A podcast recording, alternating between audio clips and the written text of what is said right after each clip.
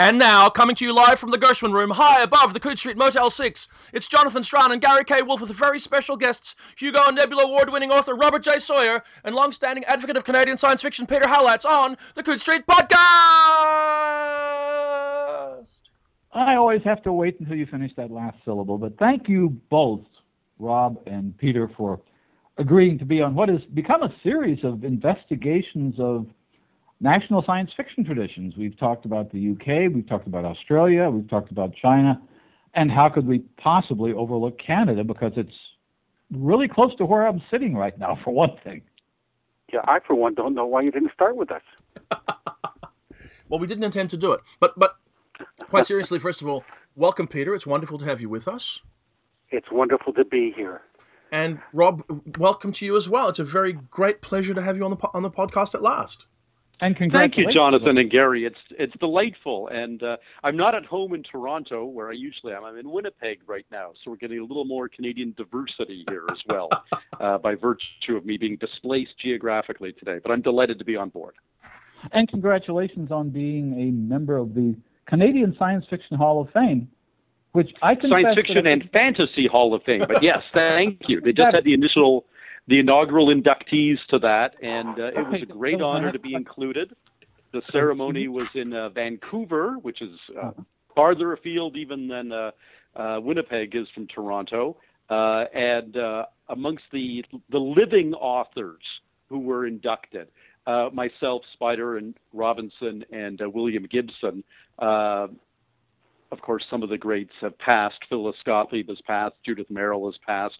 Jeanne uh-huh. Robinson has passed, uh, and there were some significant Canadian fans, Dennis Mullen and uh, Susan Wood, who were also inducted. Uh, a great, great honor to be part of that group, and uh, just just a thrill of my lifetime to be included. And there'll be more inductees every year from now on. There will be two inductees, assuming the jury each year finds two names that A, they can agree upon, Canadian politics being no less fractious than those anywhere else in the world, and B, that they deem worthy. Yes. Well, that raises exactly the question that I think we need to be talking about on this podcast. Because if you're deciding who belongs in the Canadian Science Fiction and Fantasy Hall of Fame, then part of that is deciding who's Canadian. Um, and and Peter, you and I have talked about this, and you have yes. a working definition of. Well, give us your definition of who counts as a I, Canadian I, fan.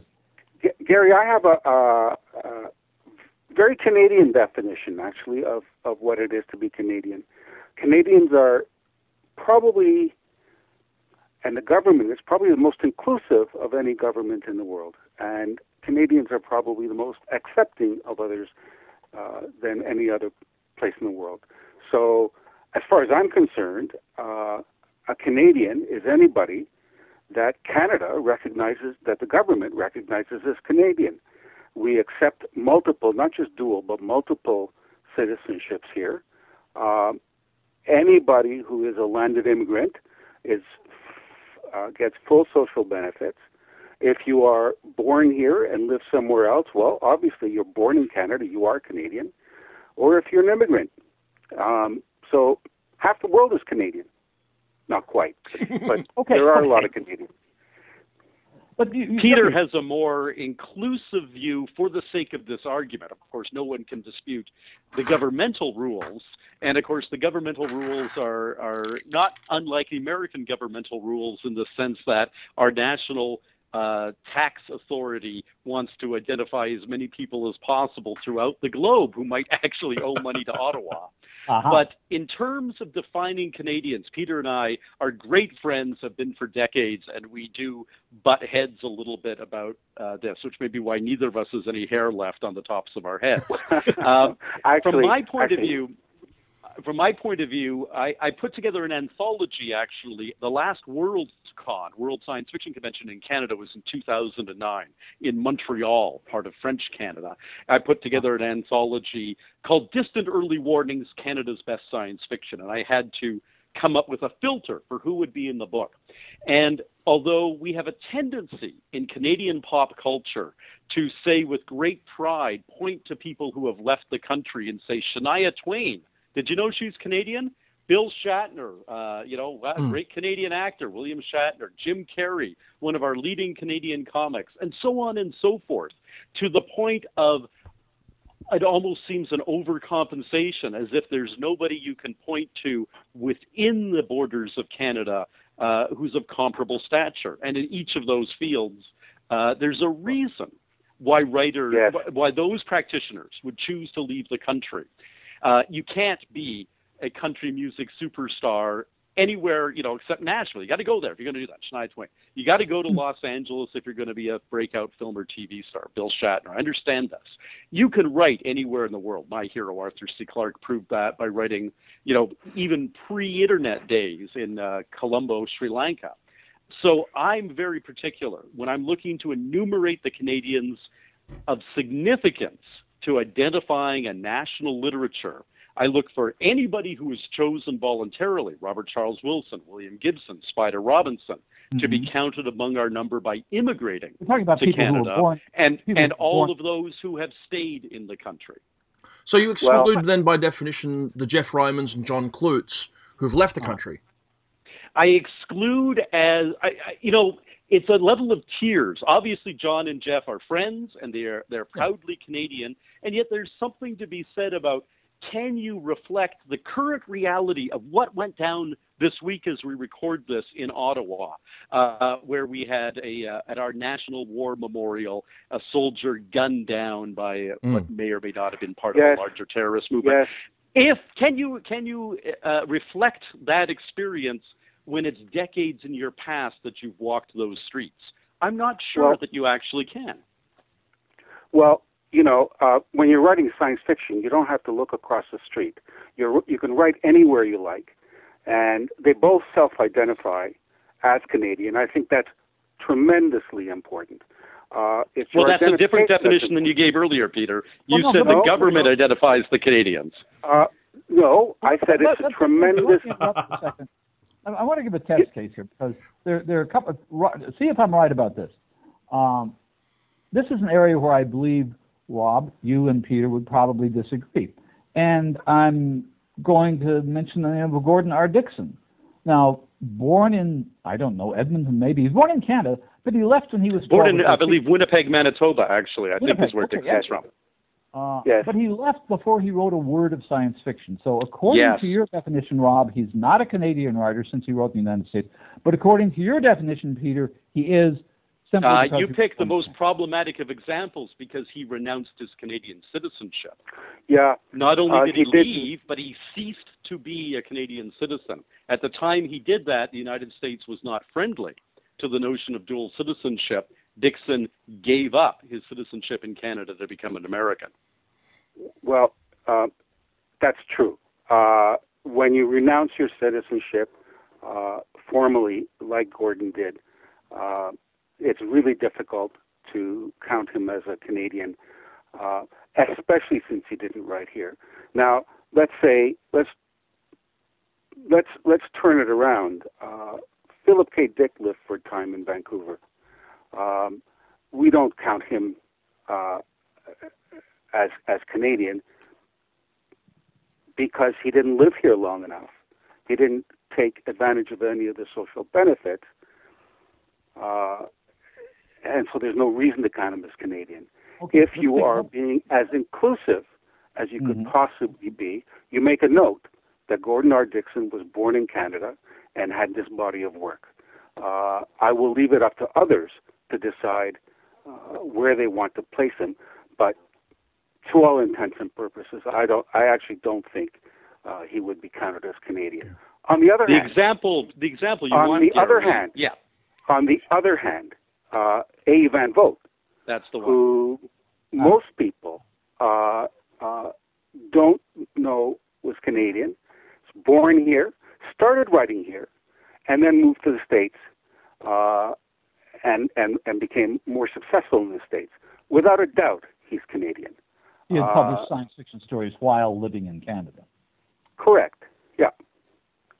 Uh, so you, you know, sorry. I, I, I, like to think of problematical examples because they're fun.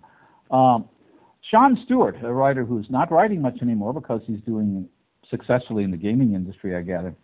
Uh, if I understand this correctly, born in the United States, lived in Canada, wrote some of his best novels in Canada, even though the novels were about his native Texas, and then moved away from Canada. Here's an American. Actually, his last one, Gary, his last one was about Galveston. I don't think the others were about Texas. Uh, um, perfect, I don't know when he wrote A Perfect Circle, but that was certainly about small. Towns. Oh, sorry, you're right. That's after Galveston. Yeah. Yeah.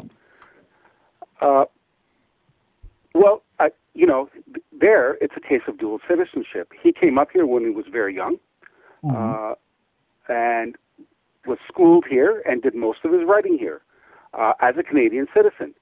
Um, obviously, he's Canadian. There, there is no question about that.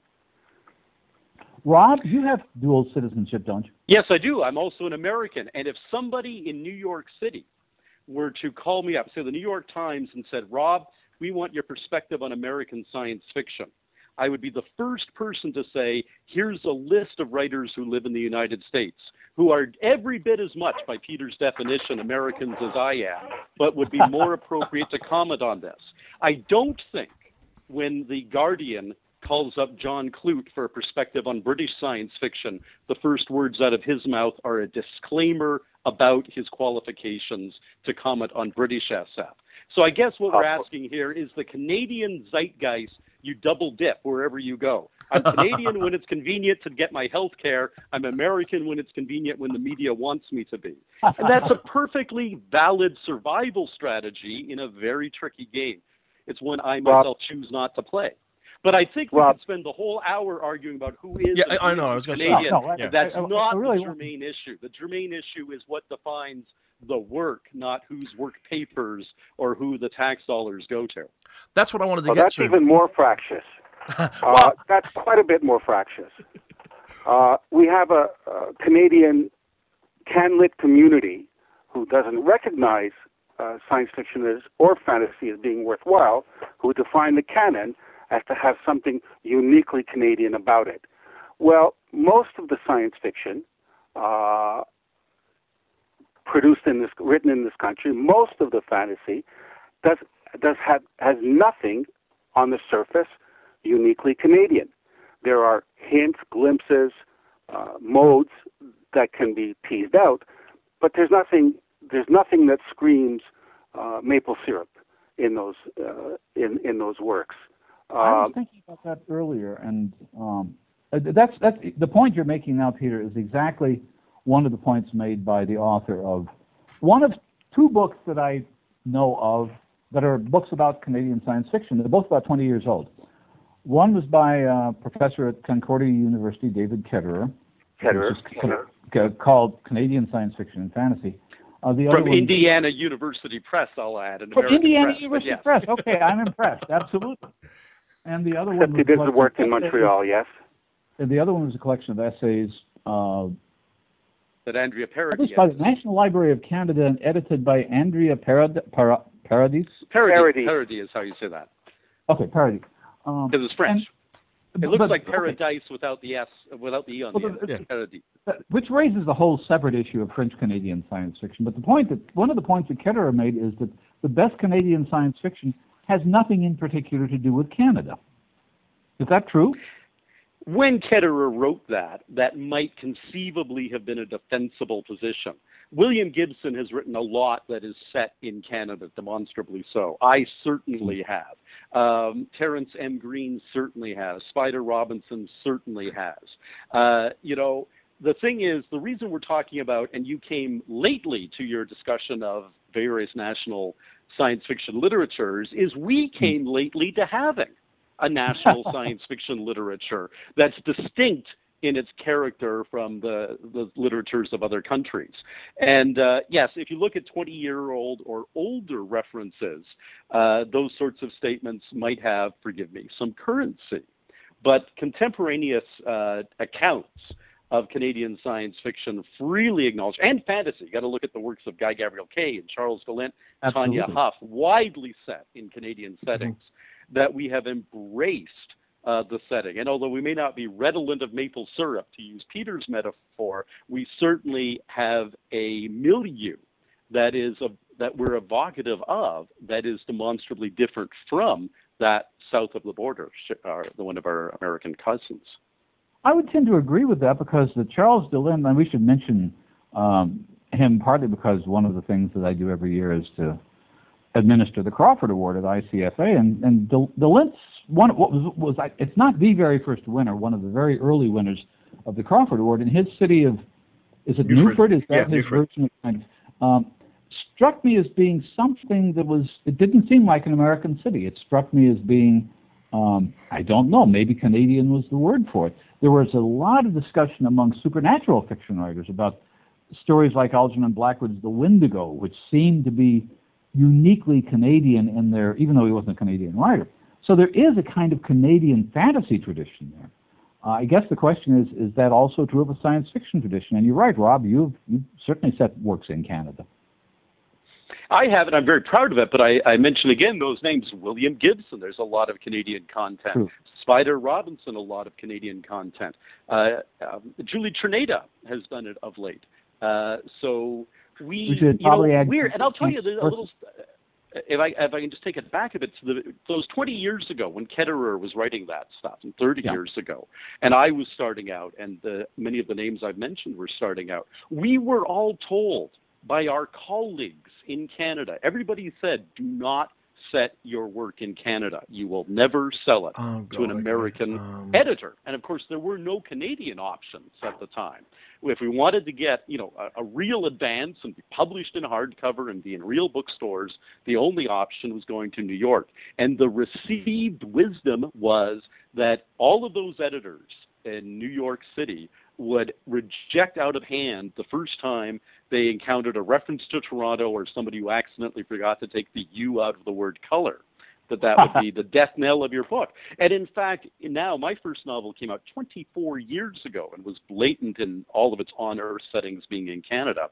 Never Mhm. once in almost a quarter of a century has any American editor, agent, publisher, reviewer, bookseller, critic, or reader remarked negatively on the Canadian content in my work. And I'm canvassing the others who frequently use Canadian settings. Robert Charles Wilson being another example who's known for having Canadian settings from time to time in his work. None of us have had any pushback whatsoever. But the Ketterers, and this is Peter alluded to the Academy. Can I just say, uh, Peter's early on, dropped the out of Ketterers the of the world wanted us to perceive barriers that were entirely illusory. Yeah. I'm just going to say for Well- a second, Peter's just dropped out of the call. I'm just trying to get him back in. Well, I- I- in, in, in defense of Ketterer to some extent, what he was, what his remit was, was trying to find some definition of, um, of Canadian science fiction. So, in order to make the book a viable book, Gary, just want to just hold a second? Thanks, Peter. Sorry, my apologies for that that break. I'll cut that in in, in a moment. But we've just been talking about. No, that and, and why he was while Peter was gone, we explained in a nutshell Yeah. why he was wrong at everything. So oh, that's not fair. So funny. just kidding. So you've Peter. decided everything. Okay. okay. Welcome okay, we- back, we, my friend. We spent a lot of time talking about about um, Canadian. the Canadianness of writers. We could talk a little bit about the science fiction-ness of Canadian writers. Now, arguably, the most high-profile Canadian science fiction writer of the last 50 years, sorry, Rob, it's probably Margaret Atwood. Yes. Peter, though, raised the big question of self identification early Ah, on. True. And Margaret does not self identify as a science fiction writer. So we have this ironic double standard of saying, well, she self identifies as Canadian, but not as science fiction. It's Um, the defining characteristic in column A, I- I would like but doesn't matter at all in column B. that said, yes, there's no question that Margaret outsells me and Bill Gibson and everybody else what was who that? works in this country, and Well- and you know, delightfully so. I mean, uh, she's Yeah. a s- fantastic writer. Cheers. Uh, Yes. Hang on a yeah, second. What was but- I going to say, Peter? Peter, Well, what what I would like to add is is self-identification as to nationality is quite different from self-identification as to type of writer one is. I mean, science Absolutely, fiction. one serves your agenda science- and one doesn't. Hang on, please, please let me finish, Rob. yes. Uh, science fiction is science fiction, is speculative fiction is science fiction. A rose by ed- any other name is still science fiction. Um, she's very comfortable with the genre. I think I don't know if you know, but uh, this year, uh, this month, in the Wall Street Journal uh, book club, she is hosting a discussion on what she calls the wellspring of fantasy, and that's something by uh, Ursula K. Le Guin. Uh, what was Yeah. the title? A Wizard of Uh, Earthsea, I think. There is, That's yeah, right. I mean, she she So- and Ursula she's Le Guin very- are friends. She's very comfortable with the genre. She's been a guest at science fiction academic uh, conferences. Uh, the fact what her publishers want to do and what her publicists want to do, and uh, maybe another thing, silly comments like science fiction, oh, that's just octopi in space, or squids in space, Squids and a silly comment. Squids, yes. Uh, but it's still science fiction. I mean, speculative fiction and science fiction are interchangeable. Well, we had um, we had a discussion on this podcast about Margaret Atwood's book called In Other Worlds, uh, which was a Mhm. somewhat ill-informed book about science fiction, which I think she now recognizes. And our guest for that podcast was, in fact, Ursula Le Guin, uh, who is who, who, and she and Margaret Atwood apparently have been friends for years. They've been on panel discussions together and so forth and so on. Um, and the the issue was separating Margaret Atwood's public assumptions about science fiction, which she really basically stopped reading in the early 1950s until she rediscovered Ursula Le Guin several years ago. Uh, Yes. Separating that from her actual fiction, which by all of our definitions is pretty clearly science fiction. Uh, so to some extent, uh, the self-identification issue ought not to be a, an issue. We, we have no idea if, let's say, Olaf Stapledon were alive today, would he identify as a science fiction writer? We don't really care, do we? Exactly. It's the it's the work that's important at- at that point, not not the author's self-identification. There, you know, by uh, if if one brings up self-identification in this context, we would not be thinking of uh, Orwell's 1984 as uh, science fiction, or um, or Orwell any of uh, sorry any of Wells's work. All of his science Well, that yeah, work. the term didn't Because- actually exist when Wells did his exactly. work. So how could it possibly be science fiction, right? You can right, you yes. can take these you can take these things to an illogical extreme, uh, but if it if it if it oh, I reads agree like with science you. I fiction, was asked by the Yeah. Ottawa Citizen some years ago to review Oryx and Crake, whatever year that came out. Was it 2003, mm-hmm. perhaps? Mm. Um, Yeah. And I said to the Citizen, again, my my number one job, believe me, is turning down things. I said to the mm. Citizen, "Oh, come on, there are any number of Margaret Atwood scholars in this country who are way more familiar uh, with her oeuvre and way better positioned to comment on Oryx and Crake as a Margaret Atwood novel. And they said, yes, that's true, and there'll be 75 reviews of that book on that basis in this country. But we can say, we can see, excuse me, even if uh, McClelland and Stewart is not positioning it as such, that it's science fiction. And we feel that there should be at least one review in this country that assesses it on the merits of the genre that it clearly is part of, all disclaimers to the contrary. And of course, I reviewed Good it on for that them. basis for them. I'm surprised. good for them. Yeah. Yeah, I- I've got a question. uh, that's sorry. Jonathan. I was just going to comment. That's Okay, yeah. very rare in this country uh, to be that inclusive Yeah. for genre fiction. We should, but but to some extent, just as a parenthesis to that, uh, in addition to Rob's recent honor, we should mention Guy Gavriel Kay's Order of Canada, which is a that's, that's a major literary achievement for anybody in any country, and he's Yeah, actually, unabashedly a fantasy writer. Period. Yeah. Yeah. It- It's, it's Uh, essentially the Canadian equivalent of a knighthood. Yes, he's Yeah, top, exactly. top uh, civilian honor in this country. I guess what I wanted to ask was when I look down a simple roster of Canadian science fiction writers, I see some of the most famous and well known epic fantasists of our day, whether they be a Steve Erikson or a Guy Kay. I see some of the most cutting edge hard science fiction writers of the moment, whether they be, Peter Watts or Karl Schroeder. Uh, uh, I see you know, people at the forefront of our genre, yourself, Rob, Bill Gibson, Margaret Atwood in her own way, uh, Nalo Hopkinson, who crosses over. What I'm curious about, and maybe one, of you, Peter, maybe answer first, then, then Rob. What I'm curious about is, does this add up to an awareness in Canada of your own fantastic literature, or do these people tend to blend into uh, the overall output of North American science fiction? You know, is there a sense in Canada of there being a great Canadian Canadian speculative literature? Well, that's a uh, that's a, uh, that's a very good question and, and a very big one. Uh, Canada is not unique in uh, having difficulty in in mainstream uh, having difficulties in accepting and honoring genre writers. Um, slowly, that is changing. in the same way, genre readers have a great deal of difficulty reading and accepting genre fiction written by mainstream writers. That too is changing. And I, think it's changing not just in Canada. Uh, is there an overall sense of meld? Uh, yeah, I'd have to say so. Nalo, uh, Nalo is read uh, by mainstream fantasy, science fiction, and magic realist readers. Uh, Atwood is read by.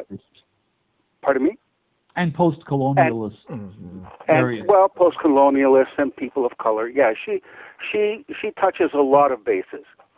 Atwood touches a lot of bases. The fact that guy kay uh, the premier fantasist in, in, in Canada and one of the premier fantasists in the world uh, is given an Order of Canada uh, or named as a member of the Order of Canada. It just attests to the slow transition that we're that that these two I'm sorry, I'm terribly sorry that these two solitudes are beginning to be uh, less soul. Hmm. Um, uh, was that a chuckle? No, no, no, no. I, you know, my experience as a writer is a bit different than than than Peter's as a um, uh, independent scholar. Um, I have found that I've been wonderfully and warmly embraced by the Academy in Canada. I'm taught at every university in Canada, literally at every university in Canada. Uh, McMaster University held a three day conference uh, last year, mostly devoted to academic papers about my works. My uh, archival holdings, which are substantial, are in McMaster's Canadian Literature Archives. Uh, and I've read at just about every major literary festival coast to coast in this country multiple times. The reason, and uh, my, some of my colleagues have not benefited to that degree, some of my Canadian colleagues, the two distinctive things are this. Number one is there has to be a perception that the work is Canadian in content. And those writers, great writers, Karl Schroeder and, uh, and Peter Watts as examples, who have largely eschewed any identification within the work itself as being Canadian have mm. been excluded by and large. Bob Wilson is not excluded. Robert Charles Wilson is not excluded in the way that Karl uh, or Peter are. And yet you look at they're all published by Tor in the States and so on and so mm. forth. And that's the second thing. The number two thing is you have to do some publishing in this country. Peter did do a short story collection with Tesseract Books some years ago when I was editing for a mid sized Canadian publisher. One of the books I acquired, and I will say to the chagrin of David Hartwell at Tor, mm-hmm. because he wanted it, uh, was Karl Schroeder's uh, first and I believe only to date short story collection. Uh, and I said to Karl, one of the selling points is, Karl, you need this. You need this on your literary resume in Canada that you've been published in Canada. You need a little bit of it. Doesn't have to be your whole list but you need to have some publishing credentials here. And my friend, set a few works in Canada, and you will see that it's a way more welcoming environment than you might otherwise have thought. And I just want to add one name that hasn't been mentioned here, Madeline Ashby. When you talk yep. about cutting edge, yeah. yes. and you mentioned Peter Watts and you mentioned Karl Schroeder, absolutely, absolutely. But you got to mention Madeline Ashby too, who's right sure. there on the forefront of doing really good cutting edge, uh, avant-garde uh, science fiction. Science fiction. And in this general climate right now of tending to forget uh, uh, how important the contributions of women are to our genre, I want to make sure that name echoes loudly in this podcast. Well, one of the other names I wanted to mention, since you brought that up, even though she took some time off from writing for a short-lived political career, is Candas Jane Dorsey, who clearly yes. identified very clearly as a as a Canadian writer and, and, and used Canadian settings in her work as well. And, Candas uh, is wonderful. and was published in Canada and was a Canadian publisher. Um, and yet, uh, unfortunately, she does not get the warm reception um, in the Academy that Rob does, um, which is really a damn shame. She's a fine, fine writer. She's a fine writer. She's your predecessor's president of SF Canada, and uh-huh. she's done so much to nurture other writers in this country. She really has done um, that. Yeah. She's but, just but is terrific. She currently Candas writing Jane Dorsey. I'm sorry, I missed that. But is she currently writing at all? I think she's back writing. I think okay. she's uh, in the middle of or, or finishing a novel. Okay. Yes, uh, I haven't seen a recent time. publication. Mm-hmm. Yeah. Well, actually, Rob, no. you've, you've, touched on publication a few times, and yeah. I'm curious from both of your perspectives. Is it possible for a Canadian, well, for a writer in Canada, irrespective of their nationality, to be published in their own country and to be successful on that basis? I mean, I know that uh, very prominent writers are quite often, well, no, are occasionally, I guess, published in Canada and in the United States and elsewhere. You know, yes. Is this a Canadian possible thing? fantasy now? writers were in the vanguard of that. Guy Gavriel Kay was one of the first guys to come along and split his English language rights essentially three ways: Canada with one publisher, the United States with another, Great Britain with a third, and the rest of the English language uh, rights scattered amongst those three major publishers. The mm-hmm. fantasy publisher writers had some luck doing that. Uh, some years ago, um, I was very flattered when Quill & Quire, the Canadian Publishing Trade Journal, uh, named me one of the 30 most influential, innovative, and just plain powerful people in Canadian publishing. And they only put three authors on that list. The other 27 were publishing executives and so forth, or booksellers of, of considerable stature. The three authors were me, Douglas Coupland, and Margaret Atwood. And of wow. the list of achievements, the number one achievement, uh, in my assessment of their list, was that Penguin Canada decided to become a publisher of science fiction, of works that couldn't be identified as anything but science fiction because of my long history at that point as a science fiction author as part mm-hmm. of their mainstream list. And so I split Canadian rights and had a major, as opposed to a small press, Canadian publisher doing Wake, Watch, and Wonder, and subsequently right. Triggers and Red right. Planet Blues and my forthcoming work. And that was a watershed. Uh, they paid, you know, significant advances. I could make a living just writing for Penguin Canada, setting aside my British and my American publishers. But it's a new thing. By and large, those who are splitting their rights, and the reason we split our rights, just parenthetically, is so we get a full royalty in each country we sell in, instead of, uh, you know, if you sell your yeah. rights to the United States, Tor, for instance, that publishes Karl and Peter, uh, bizarrely, if I were to buy Peter Watts's new novel, which is just out, in Toronto, Peter gets about 60% of what he would get if I went across the border to Buffalo, New York, and bought it. Yeah. This is why we want to split the rights. Uh, and um, Penguin Canada has been very interested in getting into what they recognize as an area where Canadians are doing preeminent work worldwide, uh, but are not being published domestically. Yeah. Yeah. Um, that fascinates me because. No, no, Peter, what were you going to say? No, Jonathan, if you, I understood the question a little bit differently. Um, there are many Canadian SF&F writers who are published only in Canada and are successfully published only in Canada, but really? it's darn difficult to make a living that way. In mm. fact, it's impossible. Um, the one person who comes closest uh, is a young adult writer by the name of Lesley Livingston, uh, a fine, fine young writer and she's doing it. I, I don't think she's widely published. Uh, I think she is distributed in the states, but I don't think. Well, no, I, I've got to. Right. I got to say that's just flat out wrong. She's and, published by HarperCollins and Penguin USA. She has separate American editors, separate American editions. Uh, part of the okay. reason for her success is I, she is a player on the nas- stand, international stage. I stand corrected. Um, I stand corrected. But the, without the a famous doubt, example, the famous example that you want is Sean Stewart, who started out publishing with Beach Holme and Tesseract, yeah. and then got Ace. Uh, uh, you know, a bulldozer of an American publisher. I say that with all affection. They're my current publisher uh, to pick up the U.S. only rights for the books. Yeah.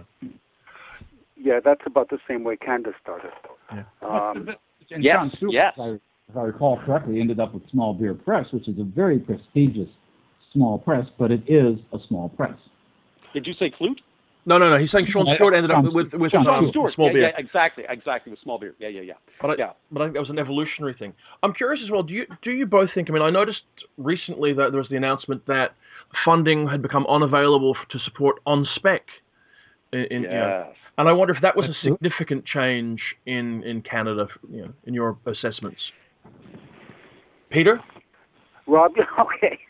Oh, you want just, me just, to just take throw, first oh, well, just to That's throw it between, between you. I'm just curious. That's all. Yeah, you know, um, arts funding in general is is un, is being squeezed radically here, uh, and literary arts funding is being squeezed radically uh, or dramatically. Uh, the fact that on spec, on top of that, is a genre magazine uh, makes it really tough for them. Now, um, uh, on spec has traditionally nurtured a lot of the new talent uh, that w- has emerged over the past years and is emerging and will emer- emerge if they continue. Um, they are not a mature magazine in the, in the sense of F&SF or uh, Asimov's or Analog, but they're vital in the English language at any rate um, on the scene in Canada. What I don't think it's unusual. I think it's very sad what's happened. And one hopes, and there is a bit of a campaign to get their funding restored. This is one of the things that makes me, as an American, less than less sympathetic than I might be. You're talking about a reduction in funding for literary journals in Canada. I mean, the last time those of us in the United States can remember that kind of funding. Is Just because to you live in a savage wasteland, Gary, doesn't really. Well, what are your thoughts on this, Rob? I'm curious. Well, you know, here's Peter mentioned early on, uh, and, and we didn't pick up on it. Uh, people who had been product of the social systems in Canada or taken advantage of the social systems in Canada. The number one thing that has made it possible for the last decade and a half for Canadians to be disproportionately represented on international award ballots, Hugo ballots, Nebula ballots, and so forth, for names like my own and Peter Watts and Robert Charles Wilson and so forth, to show up over and over again, I would say is national health care, socialized medicine in this country. I celebrated a couple of years ago my 30th anniversary of being a full time professional writer. I'm 54 years old, and I've been a full time one now for 32 years because I always was able to say to my wife early on, you know, we might not eat well this month, but no, you know, no matter what befalls us in terms of health or injury, we've got nothing to worry about. And she would say, that's fine, you know, go try and write your books. And there's no question, you know, speaking of Canadians who aren't often acknowledged as such, Malcolm Gladwell, the great uh, Canadian writer of books such as Outliers, in Mm. which he makes the case that you have to put in a minimum number of hours. Um, I think it's 100,000 to become 10,000. a 10,000. So excuse me, ten thousand. That's the exchange rate, Canadian American hour. Uh, ten thousand hours to become a Canadian bona fide expert. It is so much easier to put in your ten thousand hours, or to reach the Bester limit, which, as Alfred Bester says, to get that million words of crap out of your system before you write your first good word. When you're doing it full time, and you look at people in their 20s, 30s, 40s, and as I am in their 50s in Canada, disproportionate number of full-time writers, which means we're producing a larger quantity of material, and practice makes perfect. You get better the more you get to do this. So set aside the Canada Council for the Arts or the Ontario Arts Council or any other ones, if they all disappear, as long as we have our socialized health care, we will still have a vigorous arts class in this country. Okay. Well, the- the, young Canadian, the younger Canadian writers identify themselves as Canadian writers, or do they feel the same? Do they think the same way that the same advice that you got when you were younger, Rob, which is you have to make it in the states or the UK, or you can't make it, or are they satisfied being Canadian writers? there is a lovely life to being a Canadian writer, a life of uh, the Canada Council disperses hundreds of dollars for public readings, and there's a, a great suite of literary festivals that are reasonably open to writers of genre if you're published domestically in Canada. Uh, you can have a very nice life as a Canadian writer in all ways except financial. Uh, and there are a lot of writers who are quite quite content with that. You know, they have their day job, whatever it might be, and they enjoy uh, being wined and dined and celebrated. Big fish in small ponds, and there's a lot of appeal to that particular uh, ecological niche, as we would say in Canada, or niche, as you might say in the United States. Huh. Yeah. Uh, what's your assessment, Peter? Uh, I think there's a lot of truth to that. I think more it's ambition. It's one one wants out of a writing career, and one what one's particular take on um, how you want to fit into the social strata, uh, nationally or internationally. There are there are writers who are firmly fixed on uh, being known and being known internationally and making a living as a writing, making li- a living as a writer. And I think that's just more and more difficult. Doesn't matter where you live. It's not going to get easier. Oh, yeah. It's going to get more difficult. There are uh, at least as many others who say, "Look, I enjoy doing this. I have fun doing this. Um, I'm going to do this, but I, I'm never going to make a living at it. So uh, I'm okay with that. Uh, so it's it's your here. I think it's as much a point of view as of anything else. I think from, an American point of view, speaking oh about 120 miles south of your border, uh, there are some writers that are clearly perceived as Canadian by American readers, and that's a plus. That's something we want to. Margaret Atwood is certainly one. Alice Munro is certainly one. Um, yes. Leonard Cohen actually wrote an almost fantastic novel or two. Um, but then there are other writers, and Rob, you're among these, uh, who we don't think of as being Canadian or American or anything else. I think um, I'm not sure why that is. William Gibson does not seem to be perceived in the states as particularly a Canadian writer. Right, and um, part of it is, uh, you know, that we're published by New York publishing houses, and there's a tendency to think that everybody who is published in New York is an American, and everybody who's in an American television show is an American. So, you know, despite the fact that half the cast, say on Flash Forward, the ABC adaptation of my novel, was British, faking American accents, nonetheless, it was thought that we had an American cast. It goes with where the art is being put out to the public to some considerable mm-hmm. degree. Um, and yeah, you know, it is a very cool thing to be an Alice Munro or a Margaret Atwood uh, or Margaret Laurence, one of our great writers who's passed, um, on the literary landscape. Uh, we have um, carved out, uh, as a pacifist Canadian, I never want to say we punch above our weight, but we have carved out a place that a country of 30 million people, sparsely deployed across a giant landmass, uh, yeah. has that, that were identifiable at all in the cacophony of 7 billion other voices on this planet is a miraculous thing, and we celebrate it every day and are grateful for it. hmm Uh, yep. I can't. I can't. Uh, I can't agree more. No, I was when just I was, thinking actually. When I was Sorry. a young reader, because I'm, I'm trying to think back now as to who who we thought of as Canadian writers, and in terms of science fiction and fantasy, it was it was really hard to come up with anything, but but sort of the cliche Canadian writer for the American literary community, 20 or 30 or 40 years ago, was Robertson Davies and sure. probably Farley Mowat. Um, yeah, Mowat is how you used to say it, Farley Mowat. Mowat. And uh, yeah, exactly. Farley Mowat, who had enormous uh, international really success. good stuff. Uh, yeah, yeah. And uh, I'll tell you, you know, I'll tell you the truth here, Gary. I was approached by University of California Riverside uh, for my uh-huh. archives. Uh-huh. I was approached by University of South Florida for my archives, and I was approached by McMaster University in Hamilton, Ontario, for my archives. And Mac McMaster said, "We're going to put you next to Farley Mowat."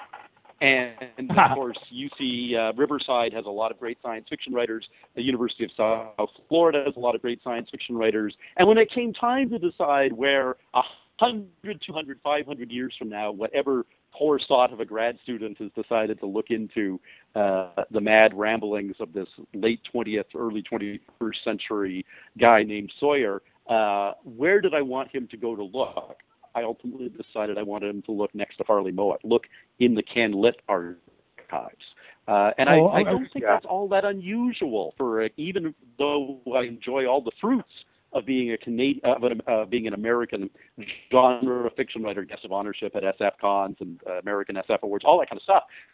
Great fun, but in in the end of it all, there is something ineffably wonderful about being a Canadian writer, and those of us who are that thing don't ever want to, I think, deny that thing. So, so, so uh, we're painting you. We're, we're totally painting you into a corner here, Rob. You would you're telling us you would rather be remembered as a major Canadian writer than as a major science fiction writer? Yes. If I had to make the choice, yes. Ultimately, science fiction uh, is what I do. Canadian is who I am. Hmm. I think you'll find that a lot of Canadians think the same way. We're quietly very patriotic, uh, but very quietly we saw this uh, quietly than others. Nah, Peter, but we saw this absolutely, didn't we, this past week with the horrible shooting in Ottawa? The, exactly. The, exactly. the quiet Canadian patriotism. You didn't see yeah. flags go up uh, on every door stop. And I remember being in New York State, which is just south of where I normally live in Toronto, uh, post September 11, 2001. We didn't have that flag waving thing. We don't we don't do it that way. I like to say Canada, Ottawa, where this horrible shooting happened. We're the only national capital uh, in the world where we make statues of our national heroes that are smaller than life size. That's the Canadian way. We're very unassuming about it. But there is a um, patriotism. There is a pride in our multiculturalism. There's a pride in our pacifism. Our role as peacekeepers on the world stage. There's a pride in making just a living in an incredibly harsh climate environment. You know, Margaret Atwood, uh, we talked a little bit about her work about science fiction, but the one that everybody has to read in English class in Canada, uh, in, in terms of critical work, is Survival, her 1972 yeah. exploration of the central theme of the Canadian experience, which is if you just stand still, the climate, the environment, this harsh and uncaring land will kill you. You got to keep moving. Interestingly yeah, enough, actually of, of her book about science fiction and other worlds, she talks about her childhood discovery of Bradbury and Clarke and a handful of other writers in the late 40s was very much that. It was, it was very much growing up in the Canadian wilderness with nothing else to do but read and nothing else to motivate you but your own imagination, which was yeah. by far the most touching part of that book.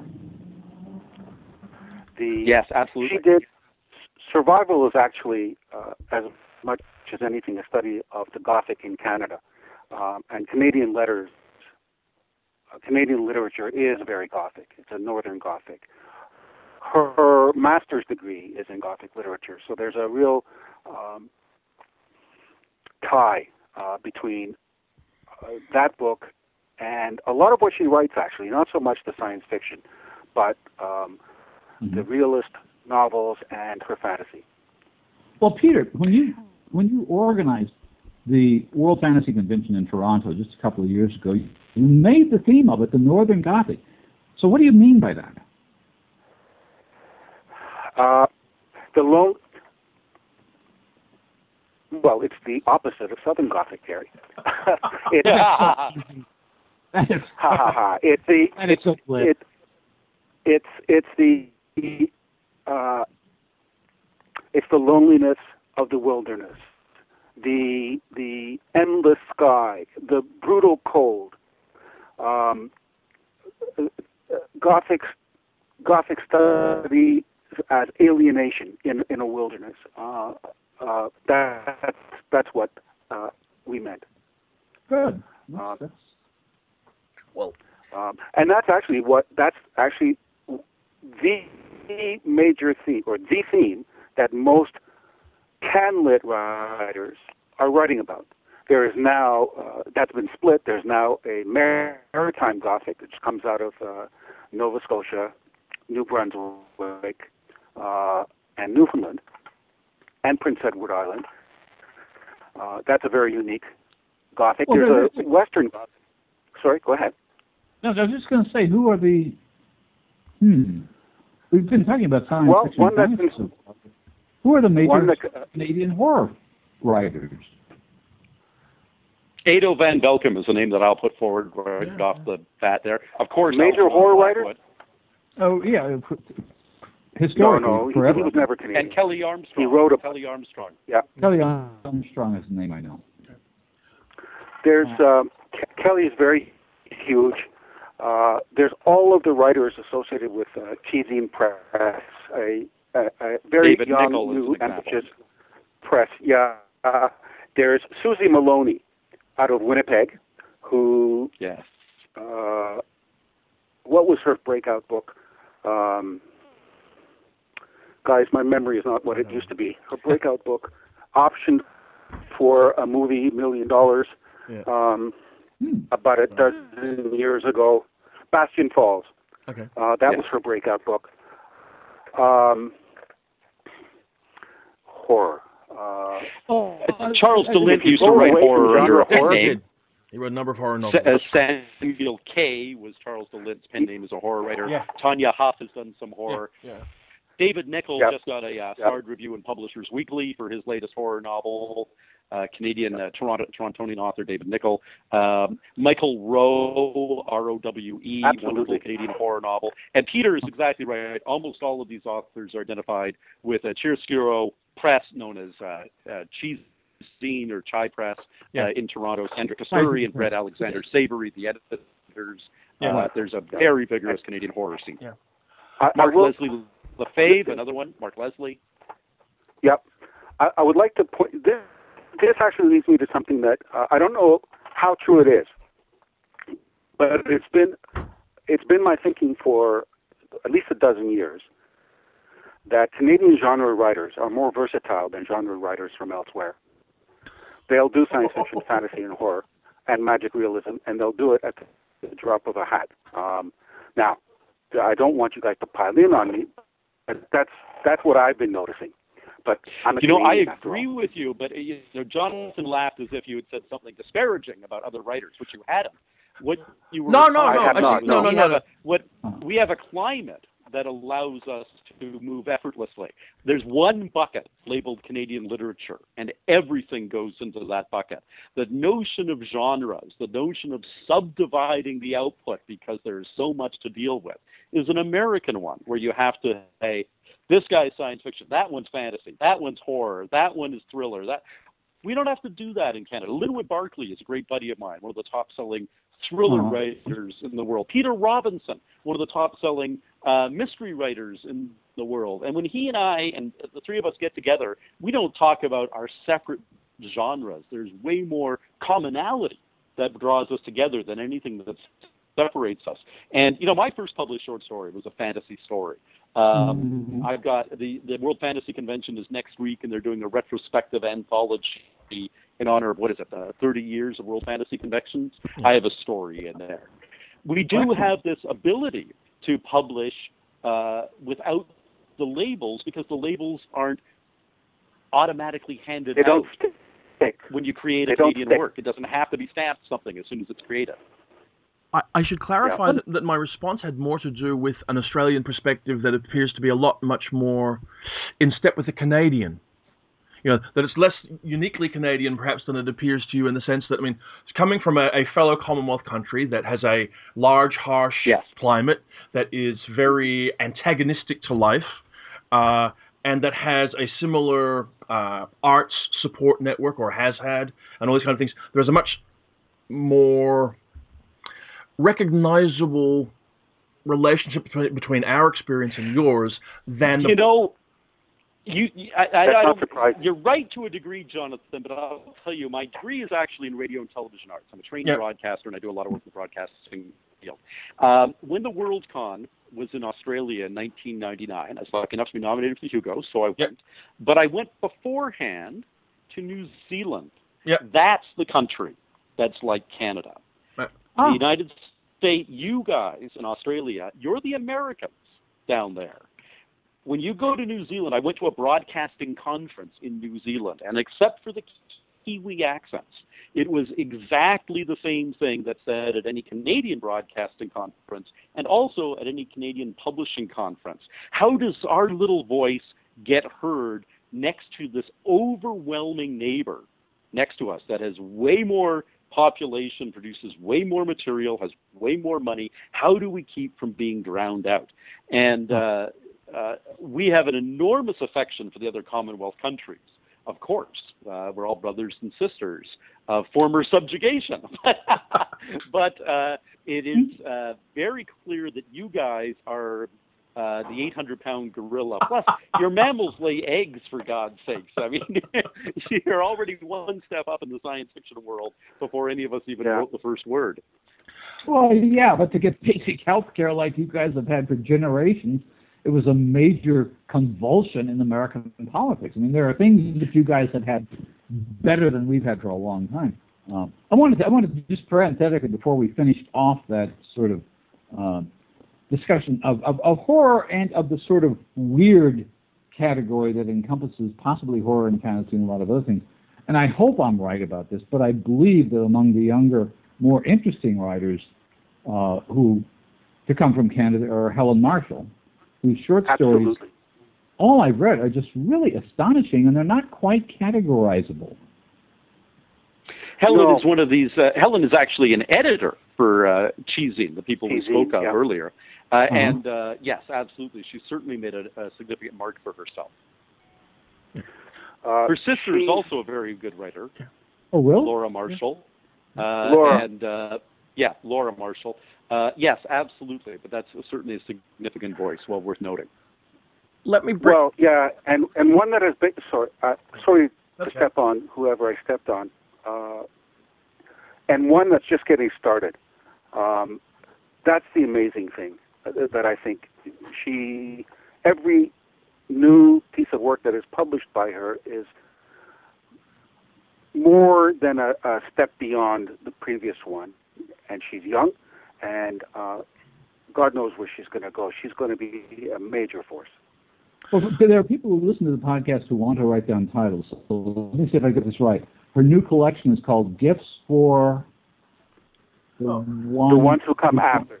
One who comes after, yes. Thank you. For the one who comes after, yeah. yeah. Uh, one, one last thing I was going to ask you sorry? both, if I can, for a second, is we touched on this earlier on. Do you think, as we face sort of greater communications technology allowing and pushing for the blurring of, of culture, that Canadianness will become a growing topic for Canadian genre fiction? No. Yes. That's very Canadian for you. It's a superposition. This is the quantum mechanical country. We try to be all things to all people all the time, and in the end, it just collapses.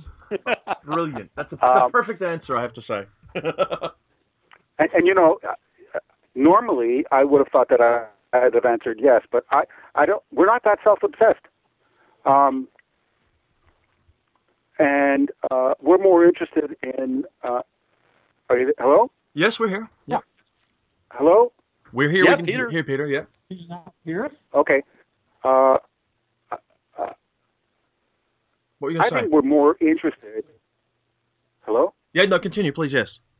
Okay, I think we're Pretend more that we're listening, in, in, Peter. It's just like a regular conversation. no, no, no. I, there, I, Go I ahead. heard some clicks, and I thought I had been dropped again. So no, that's CSIS. Uh, that's the Canadian Security Intelligence Service. so I, I think we, we, we want to be noticed more on an international landscape and be comfortable at home rather than be noticed on a, a in a Canadian landscape and be comfortable outside. I think Canadians still want to be uh, recognized outside their own borders. Yeah. Uh, there's a lot left of that old Canadian uh, mentality, which says you're not a success until you're a success outside of Canada. Yes, that's very true. That's very true. Well, there was, there was something that uh, John Clute said to me years ago, and I think I can quote it now because it was so many years ago that it may have changed. And, and he has, as both of you know, as all three of you know, somewhat mixed feelings about his, his, his youth in Canada and the United States. But, but his description of, of Canadian culture was a culture with its nose pressed up against the glass. Wow. This No, is where this whole question of fairness, of it said that whether you can say that whether you can say that after you've left the country. Uh, you know, I don't know. Uh, um, we live in a world where culture, pop culture, entertainment is a worldwide phenomenon. Uh, and I, I, you know, I understand the spirit of what John was referring to, and it's kind of also a grass is always greener, and it certainly Yeah. is. The farther south you go from Canada, right? That literally greener grass down there than we have in, uh, you know, up in the north. Um, but uh, I don't think I don't think we're a you know that implies not a glass ceiling but a glass wall that you're pressing up against that there's no way to get out. Well, we're getting out all over the place in the sense of our culture, I- I- our works, our works are spilling across the borders. And B, it's not it, that that that sounds like the little boy looking at the Christmas toy that he really wants but knows that he'll never get that red wagon in the shop window in a Norman Rockwell painting. Yeah. And I- and I don't think there is any of that. I don't think there's America envy on the part of Canadians anymore to the degree that there used to be. I- But I, but to No. the degree that they I- I- used to be, and that's, that's I think is the key Yeah, point. I, w- I would That- actually like to respond as well, Gary, if I Yeah, might. yeah. Uh, Sure. John is a very good friend, and I think that that comment reflects his own experience in the late 50s, early 60s, when uh, things were quite a bit different um, uh, than they are today. Um, what Rob said obtains today. Uh, people are wanting to get into Canada more than they want to leave. Um, in fact, Oh yeah. I'm not sure who I'm not sure who said this. It's not original with me, but Canada is the kinder, gentler country that Reagan always promised the Americans. Um, Yes. we are, yeah, we are what you guys want. Um, you just don't know it yet. Yeah. I mean, I- Yeah. I think most Americans, despite despite and possibly a symptom of that attitude, is blame Canada. The song South Park movie. Uh, that that clearly was was was a kind of reaction to to a kind of suppressed envy. Yep. Um, you you put it you put it better than I could. Well, Suppressed envy. well, with that, Or as the, uh, another American songwriter, Randy Newman, said once, when somebody asked him who he distrusted in the world, he said, "I distrust the Canadians because they're getting really close." That got garbled over here, Gary. yeah, you too. Well, yeah. well, with that rather garbled statement that I didn't honestly pick up, I should we should probably begin to push this towards a conclusion. Um, uh, there's obviously a lot more we could talk about about Canadian science fiction and about being Canadian in the 21st century. Um, but for now, I would like to very sincerely thank you, Rob, for joining us, Oh, an absolute pleasure. And- Thank you so much for asking. And thank you to Oh. Peter. I, um, I hope we'll see you. I think we're more likely than we are you, Rob, because I was looking at the membership thing, lists. We'll see you at the World Fantasy Convention in a week or so. Am I still Uh, on the list? a I half. sold my membership. Well, I I was to say, you, there, you, that, that, that, I just looked. I, I would have said we were looking forward to see you there too, Rob. But I did look on the list Oh. while we were talking, and I didn't see your name on the list. So I well, thought, you know what? I'll tell you, and this is actually maybe emblematic. The reason I'm not going is Yeah. that the week before, a town, a city in New York State, Canandaigua, New York, has decided to do their one book, one community. Everybody Oh, read the same book uh, for the uh, to do my novel, The Terminal Experiment. So uh, it's kind of emblematic that uh, we're making some inroads. And instead of spending Excellent. four or five days at World Fantasy, I'm spending five days in upstate Well. New York doing library and school visits and so on and so forth. But it's an American uh, city deciding that they wanted to do a science fiction novel and not caring one whit that the Yeah. author happened to be Canadian. And I suppose that distills it down to the reality of being a writer on a global Yeah. stage in a global marketplace. Con- congratulations on being a one book one a one book one city uh, nomination is always something that I think is really special because those decisions are almost always made by non-genre people, by people who have That's found right. something that Yeah. would be and as I was saying, Yeah, thank Honestly, you. Gary- It's just delightful, yeah. Mm-hmm. That's, that's thank Jonathan, you, Gary, thank you very much. This has been uh, a wonderful and fun experience, um, especially uh, with Rob. Who, well, you know, who we normally. Go ahead. Go ahead. What we no, you, are right. You're going to say something nice, and that's and it's you. And I was going to say something nice too, because we're such good friends, and that may not have come clear in every moment of this podcast. We have dinner together yeah. once a month. Uh, in my yeah. novel, Calculating God, the main alien character is named Hollus in honor of Peter. One of my books, Relativity, yeah. is dedicated to Peter. Yeah, you know, what he's not telling you, what he's not telling you, what he's not telling you, that Hollus is a multi-legged spider-looking alien. Okay, that's what he does to a friend. wow. With all the all love right. in my heart, Peter. On that note, I have to say, thank you very, very much for joining us this week. And a pleasure. Gary, uh, we, I will talk to you next week when I think we're chatting with Kameron Hurley about science fiction, and then we're going to go to then we're going to go to Washington. We're going to go to Washington. No, we're going to go to Arlington, Virginia, actually, where the World Fantasy Convention is this year, which is close to Washington, but not actually Washington. Yeah, absolutely. I should tell you uh, as, well, everybody, that Robert Sawyer's latest novel, Red Planet Blues, is in stores and has been for a while now. And so you should go and check it out. And we'll try and put up some information about other Canadian science fiction writers on the website when the podcast goes up. But until then, we remain now, as always, the Coode Street Podcast.